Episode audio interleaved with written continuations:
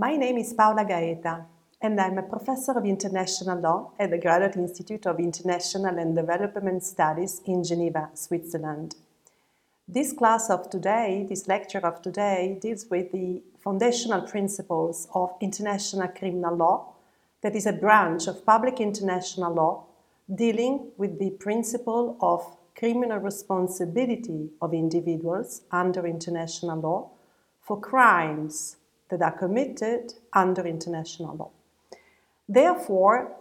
international criminal law can be seen as an exception to the traditional principle according to which individuals are not subjects of international law and therefore they don't have responsibility for carrying out conducts that are contrary to international law. The international law uh, debate concerning the scope of criminal responsibility for crimes under international law currently relates to the possibility to expand the principle of criminal responsibility to legal persons, namely to entities that have legal personality under domestic law. However, a final decision on the matter has not been reached, not at the level of treaty law nor at the level of customary international law. Having said so, all individuals may be criminally responsible for crimes under international law, including senior state officials, businessmen, and other private individuals. Concerning the birth of international criminal law, this is usually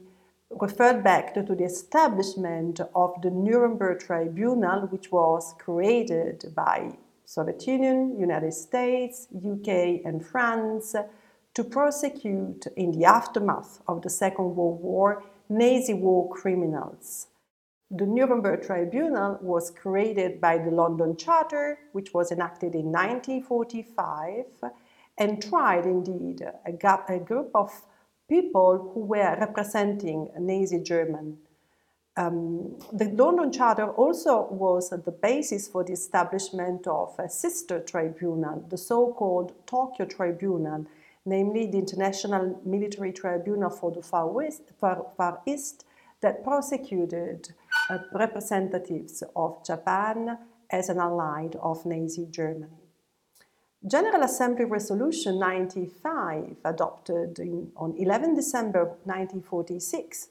affirmed the principles of international law enshrined in the Charter of the Nuremberg Tribunal and in the judgment of the Nuremberg Tribunal. And therefore, this resolution set in motion the process for turning the so called Nuremberg principles into rules of customary international law.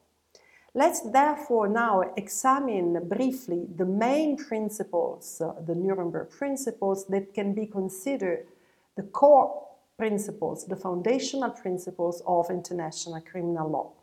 The first principle is the principle whereby individual criminal responsibility would stem from any act that constitutes a crime under international law. And this principle has been expressed by a famous passage of the judgment of the Nuremberg Tribunal, which reads as follows Crimes against international law are committed by men, not by abstract entities, and only by punishing individuals who commit such crimes can the provisions of international law be enforced.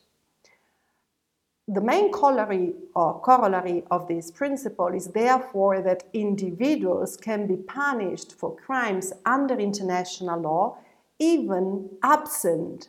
a municipal legislation criminalizing such conduct at the time when the conduct took place, to the extent, of course, that the conduct was criminalized by international law. This principle, therefore, sets forth the supremacy of international law over municipal law in the field of crimes under international law. The second principle uh, that is considered to be the foundational principle of international criminal law is the one that establishes the irrelevance of having acted in an official capacity as a head of a state, head of a government, or other governmental representatives for the ascription of criminal responsibility for crimes under international law. The logic behind this principle, which was included in Article 7 of the London Charter of the Nuremberg Tribunal, was forcibly set out by Justice Robert Jackson, who was the chief United States prosecutor at the Nuremberg trials. He said that no one can recognize such a defense as the obsolete doctrine that a head of state is immune from legal liability for crimes under international law. This doctrine is inconsistent with the position we take toward our own officials who are frequently brought to court at the suit of citizens who allege their rights to have been invaded. And he continued, we do not accept the paradox that legal responsibility should be the least where power is the greatest. So, the main corollary of this principle is that jurisdictional immunities under international law that protect foreign state officials for acts that they accomplish in the exercise of their functions, what we call functional international immunities or act based international immunities, well, these jurisdictional immunities are not available in the case of charges of crimes under international law. And this unavailability would also apply with respect to high level state officials such as heads of states or heads of governments. The functional immunities, however, shall be distinguished from the so called personal or diplomatic immunities that also apply under international law, but to shield certain categories of state officials while they have their position, while they hold post, for the fact of representing states in international relations. These personal immunities accrue, for instance, to serving heads of states, serving heads of government, serving ministers for foreign affairs, as well as to serving diplomats.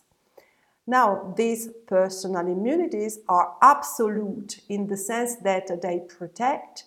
the relevant state official until he or she holds the post for any act whatsoever, including of a private nature, committed even prior acquiring the position. These personal immunities are considered to be absolute even in the case of charges of international crimes. This has been clarified by the International Court of Justice in a famous case, the arrest warrant case,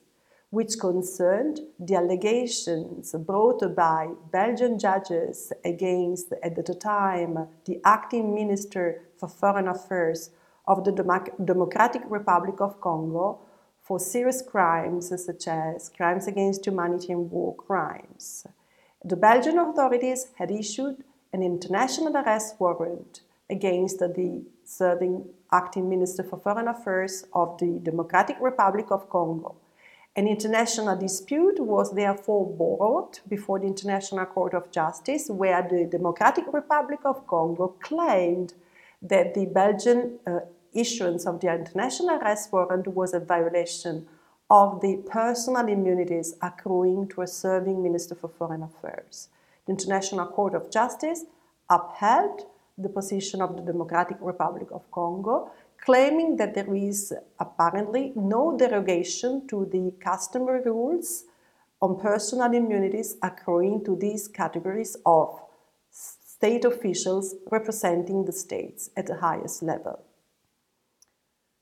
The third principle, that is one of the foundational principles of international criminal law, is the fact that having acted in obedience to the order of a superior or of a government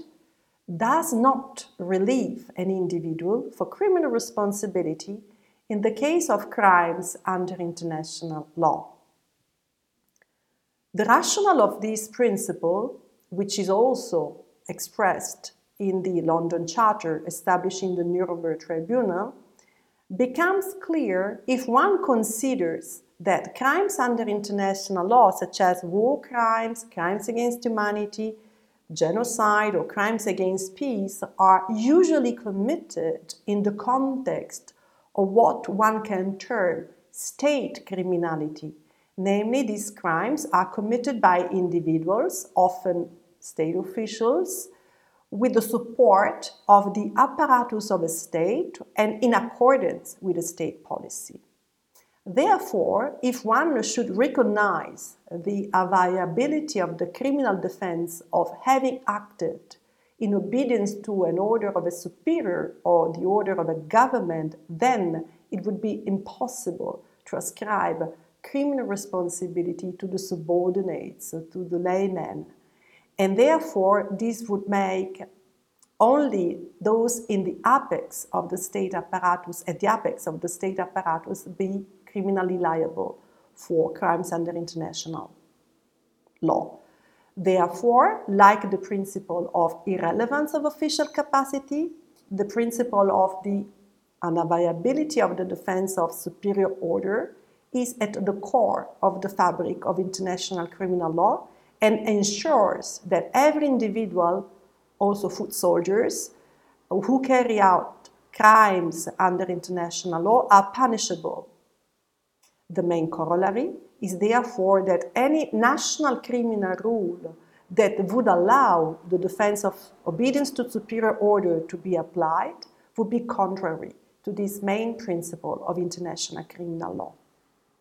However, this is rarely the case since in most national jurisdiction, when the defense of superior order is available, at the same time it is also made conditional upon the fact that the order is not manifestly unlawful. And since the order to commit a crime against international law, under international law, such as genocide, crimes against humanity, war crimes, and so on, is often manifestly unlawful, this defense is usually not available. Article 33, paragraph 2 of the Rome Statute establishing the International Criminal Court that regulates the defense of superior order in criminal proceedings before the International Criminal Court recognizes that crimes against humanity and genocide, if are ordered to be committed, are manifestly criminal. By doing so, therefore, the Rome Statute of the International Criminal Court rules out the lege lata, the defense at stake but only with respect to crimes against humanity and genocide. It does not, in fact, recognize the manifest criminality for other crimes under the jurisdiction of the court, namely war crimes and aggression, that therefore would make the defense of superior order available if all the other conditions for the availability of the defense are met. So let me now move to the subsequent developments, and we will see that international criminal law has faced a so-called dormant phase since the establishment of the Nuremberg Tribunal and the affirmation of the Nuremberg principles by the General Assembly. This dormant phase has continued until the end of the Cold War. It happened that the supporters of the so-called orthodox approach to international law. Therefore, those who believed that international law does not address the conduct of individuals, which therefore cannot be responsible for violating international law, they managed to influence the drafting of treaties in the field of crimes under international law. And at the same time, they were preventing from establishing a permanent international criminal court whose establishment was discussed since Gustave Moynier, uh, here in Geneva, first for the first time suggested the establishment of this International Criminal Court, and this was 1864. So when it comes to the treaties that were adopted for guaranteeing the punishment of crimes under international law, we could see that these treaties did not provide for the individual criminal responsibility of individuals directly under international law, but these treaties conferred upon state parties the obligation to criminalize such acts under their municipal law. Therefore, the principle was established that it was for states to prosecute international crimes and individuals were subject to their municipal law. The prominent example can be found in the 1949 four Geneva Conventions for the protections of the victims of warfare. In these Geneva Conventions, there are certain penal provisions, namely provisions which exactly uh, establishes which serious violations of the Geneva Conventions that are termed grave breaches entail criminal responsibility of individuals. However, the list of grave breaches does not provide at the same time the principle of direct criminal responsibility under international law of individuals. On the contrary, states acquire under the Geneva Convention the obligation to pass relevant municipal criminal legislation to provide for the most effective penalties against those responsible for such grave breaches. And also, they oblige themselves to bring them before their own courts. As you will see, therefore, in the Geneva Conventions of 1949, those grave breaches were not even called war crimes because the term crime was considered to be unsuitable for a treaty dealing with international matters on the premise that crimes were only a matter of domestic law. Another example is given by, for instance, the Genocide Convention, which was adopted one year before, namely in 1948. In this respect, again, states obliged themselves to criminalize genocide as defined in the Genocide Convention within their municipal legislation, but they didn't establish a court at the international level to prosecute persons responsible for genocide, but they envisaged the obligation for the state where genocide had been committed, namely the territorial state, to punish persons responsible for acts of genocide. However, this phase, as I said, uh, came to an end with the end of the Cold War. In particular, the establishment by the UN Security Council of two ad hoc tribunals, criminal tribunals, namely the International Criminal Tribunal for the former Yugoslavia and the International Criminal Tribunal for Rwanda, paved the way to a new era of international criminal law, asserting the principle of individual criminal responsibility for the first time before two truly international criminal tribunals. These tribunals were set up to prosecute and punish persons responsible for genocide, crimes against humanity, and war crimes, namely the so called war crimes committed respectively in the territory of the former Yugoslavia and in the territory of Rwanda. The creation of these two ad hoc criminal tribunals paved the way to the adoption of the Rome Statute of the International Criminal Court in 1998, which is the first permanent international criminal court ever created in history of mankind. Also, the creation of these ad hoc tribunals and of the International Criminal Court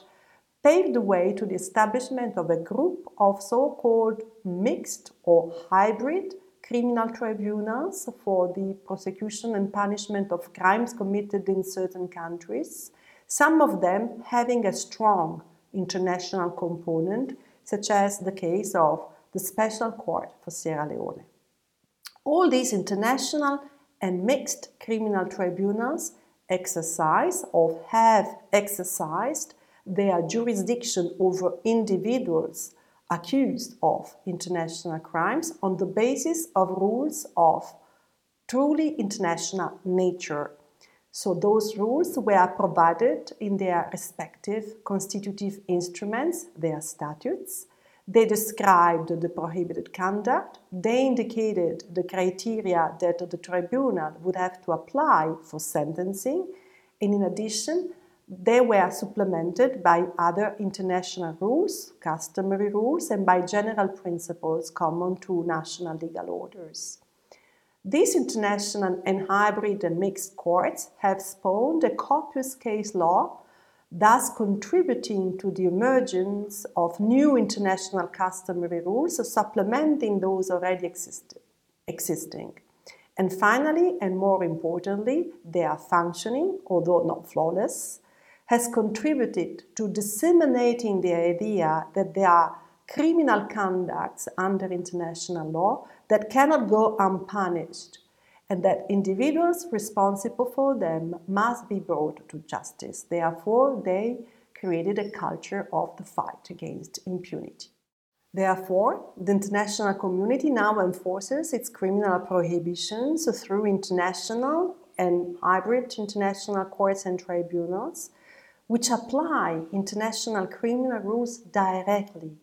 Briefly, with regard to crimes under international law, the right to punish, namely the jus puniendi, has ceased to be an exclusive prerogative of sovereign states and is exercised at an international level by this international judicial body on behalf of the international community as a whole.